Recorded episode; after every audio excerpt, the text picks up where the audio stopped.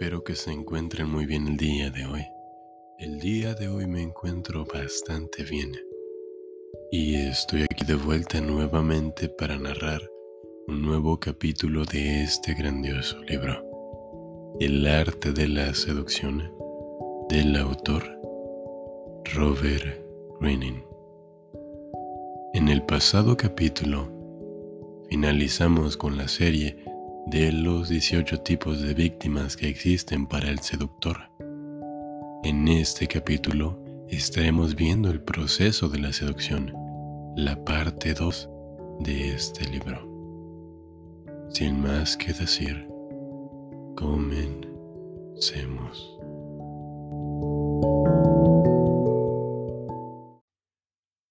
Parte 2 el proceso de la seducción. La mayoría de nosotros comprendemos que ciertos actos de nuestra parte tendrán un efecto grato y seductor en la persona a la que deseamos seducir. El problema es que por lo general estamos demasiado absortos en nosotros mismos Pensamos más en lo que queremos de otras personas que en lo que ellas podrían querer de nosotros. Quizá a veces hacemos algo seductor, pero a menudo proseguimos con un acto egoísta o agresivo.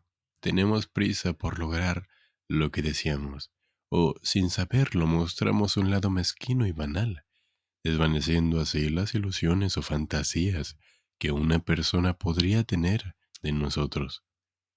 Nuestros intentos de seducción no suelen durar lo suficiente para sortir efecto.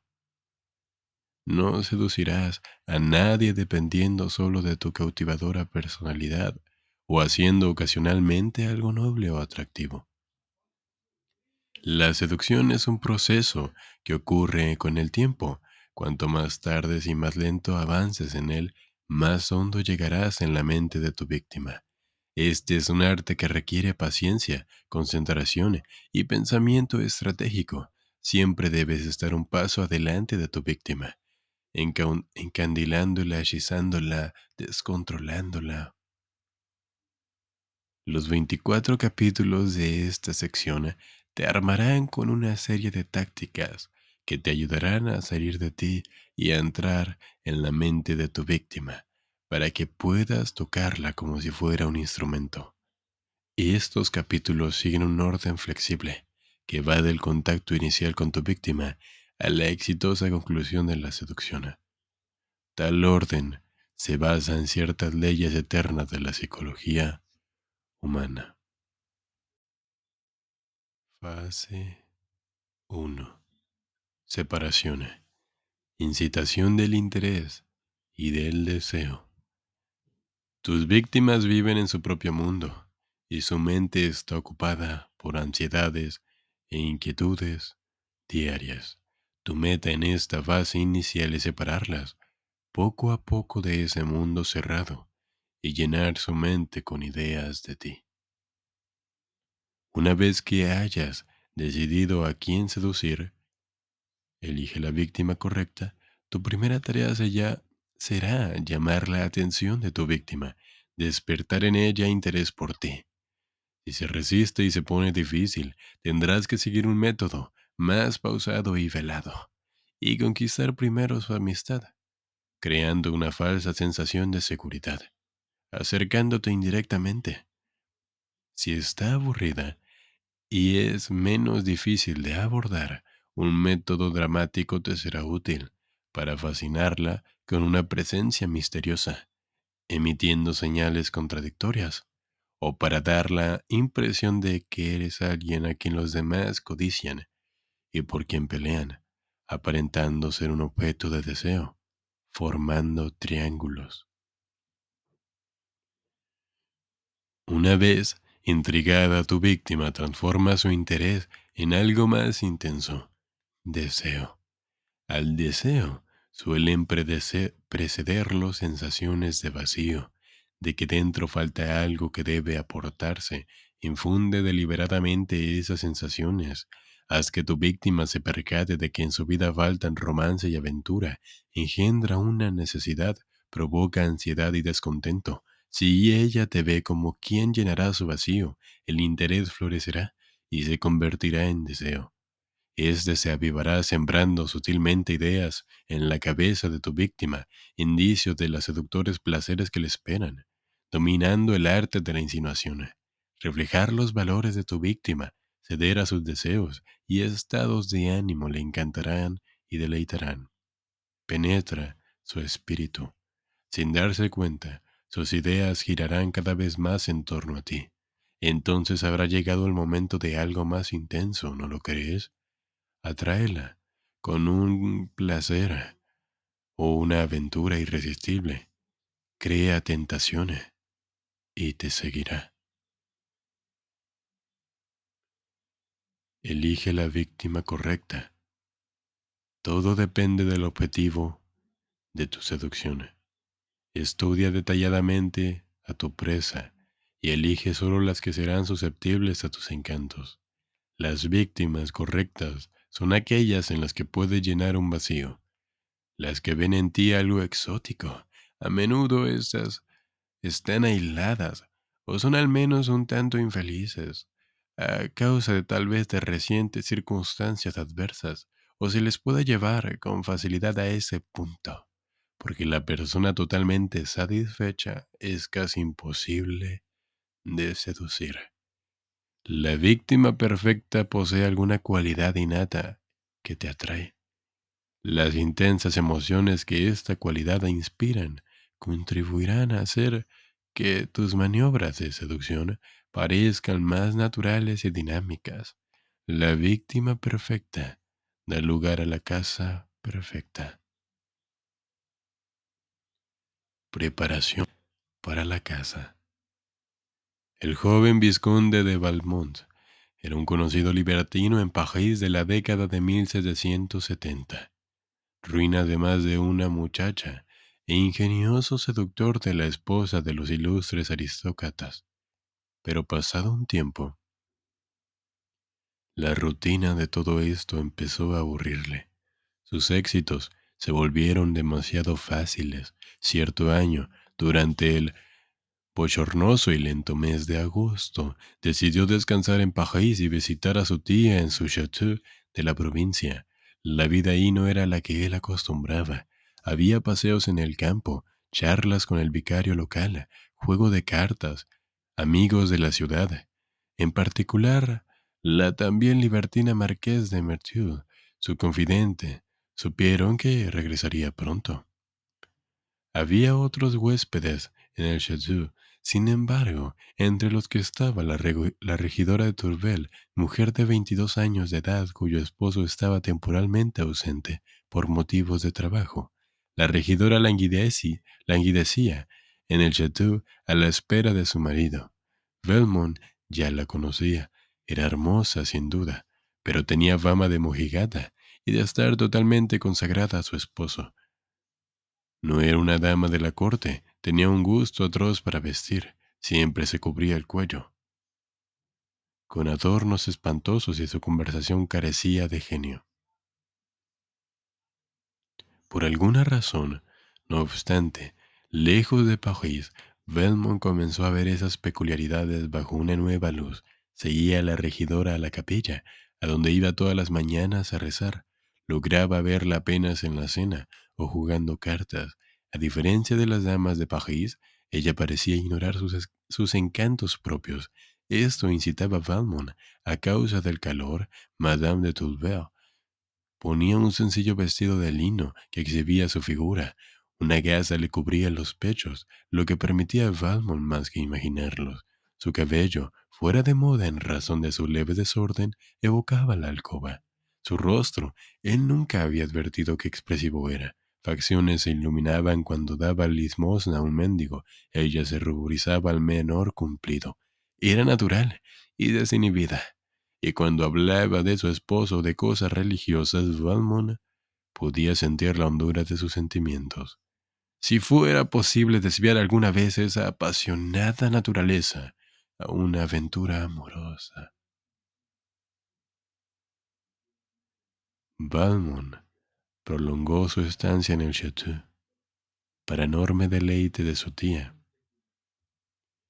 quien no había podido adivinar el motivo y le escribió a la marquesa de Merceau, explicándole su nueva ambición, seducir a Madame de Tourvel. La marquesa no podría creerlo. ¿Valmont quería seducir a Gasmoña? Se le conseguía, si lo conseguía, ella le daría muy poco placer. Si fracasaba, oh desgracia, que el gran libertino fuera incapaz de seducir a una mujer cuyo marido estaba lejos. Le contestó con una carta sarcástica, que solo enardeció más a Valmont. La conquista de esa dama notoriamente virtuosa, se propuso él, constituiría el culmen de sus poderes de seducción. Su fama no haría otra cosa que aumentar. Pero había un obstáculo que parecía volver casi imposible el éxito. Todos conocían la reputación de Valmont, incluida la regidora. Ella sabía lo peligroso que era estar a solas con él, que la gente hablaba de la menor asociación con Valmont. Él lo hizo, él hizo todo para desmentir su fama, al grado de asistir a ceremonias religiosas y mostrarse arrepentido de sus costumbres. La regidora lo notó pero incluso así guardó distancia. El reto que ella representaba para Balmont era irresistible, pero ¿él podría vencerlo? Balmont decidió calar las aguas. Un día organizó un breve paseo con la regidora y su tía. Eligió un sendero encantador que nunca habían seguido pero en cierto lugar llegaron a una pequeña zanja que una dama no podía cruzar sola. Valmont dijo que él, que el resto del paseo era demasiado agradable para regresar, así que cargó galantemente en brazos a su tía y la condujo al otro lado de la zanja, provocando sonoras carcajadas en la regidora. Pero llegó entonces el turno de ella, y Valmont la cargó a propósito con relativa torpeza lo cual la obligó a prenderse de sus brazos, y mientras él la estrechaba contra su pecho, sintió que el corazón de ella latía más rápido, y la vio sonrojarse. Su tía también la vio, y exclamó, La niña está asustada. Pero Valmont pensó otra cosa. Supo entonces que era posible vencer el reto, conquistar a la regidora. La seducción podía proceder. Interpretación. Valmont, la regidora de Torval y la marquesa de Merteux son personajes de la novela francesa del siglo XVIII, Las amistades peligrosas de Jordels de Laclos. El personaje de Valmont se inspiró en varios libertinos reales de la época, el más destacado de los cuales era el duque de Richelieu. En la ficción a Valmont le preocupaba que sus seducciones se hayan vuelto mecánicas. Él da un paseo y la mujer reacciona casi siempre de la misma manera, pero cada seducción debe ser distinta. Un objetivo diferente ha de alterar la dinámica entera. El problema de Valmont es que siempre seduce al tipo de misma, el, el mismo tipo de víctima, el tipo equivocado. Se da cuenta de esto cuando conoce a Madame de Tourvet. Él no decide seducirla porque su marido sea conde. Se viste, se vista con elegancia u otros hombres la deseen, las razones usuales. La elige porque, a su manera, ella lo ha seducido a él. Un brazo desnudo, risa espontánea, actitud juguetona. Todo esto ha atrapado la atención de Valmont, porque nada es artificial. Una vez que él cae bajo su hechizo, la fuerza de su deseo hará que sus maniobras posteriores parezcan menos calculadas. Él es aparentemente incapaz de evitarlas, y sus intensas emociones la contagiarán poco a poco a ella. Más allá del efecto que la regidora ejerce sobre Balmont, ella posee otros rasgos que la convierten en la víctima perfecta. Está aburrida, lo que la empuja a la aventura. Es ingenua, e incapaz de entrever las intenciones de los trucos de él.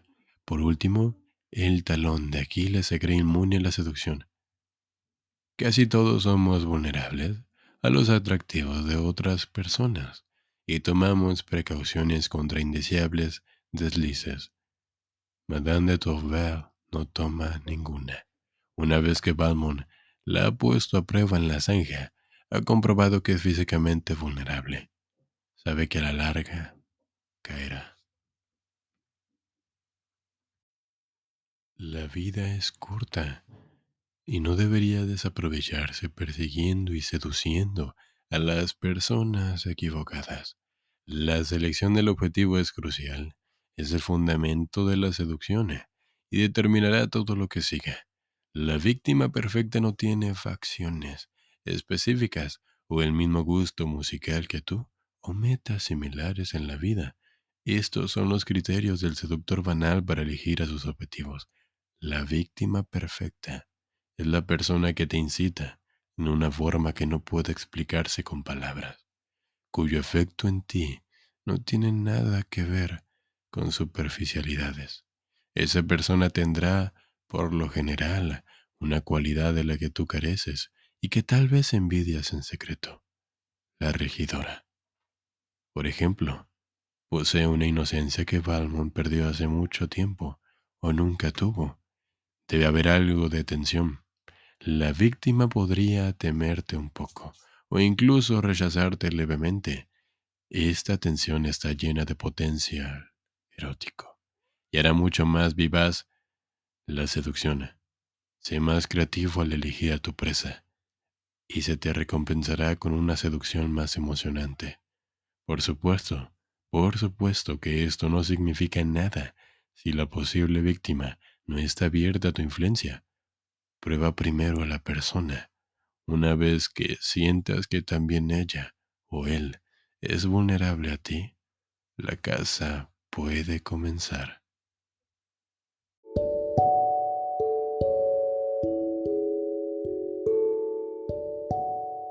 Y viene.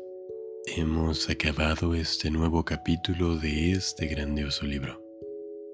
Parte 2 del libro de la seducción, el proceso de la seducción. En este primer episodio de esta segunda secuencia, analizamos cómo escoger a tu víctima. Bien, este es el último podcast del año y me siento muy feliz de estar aquí, aunque quizá no se me note, presente con ustedes. Este año ha sido uno de los años más difíciles de mi vida y reflexioné mucho sobre qué hacer de ella. Dejar mis sueños, dejar de narrar, grabar, compartir el arte, historias con ustedes, empaparnos de todo esto Comencé a reflexionar sobre eso y llegué a la conclusión de que nunca dejaré de hacer lo que más amo hacer. Y es los libros y narrarlos con ustedes. Espero que hayan tenido un bonito año, que hayan tenido un bonito día y que este año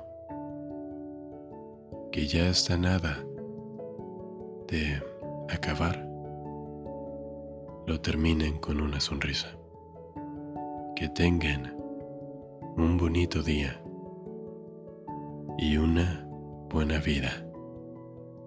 Nos vemos pronto. Nos esperan muchas cosas este 2024.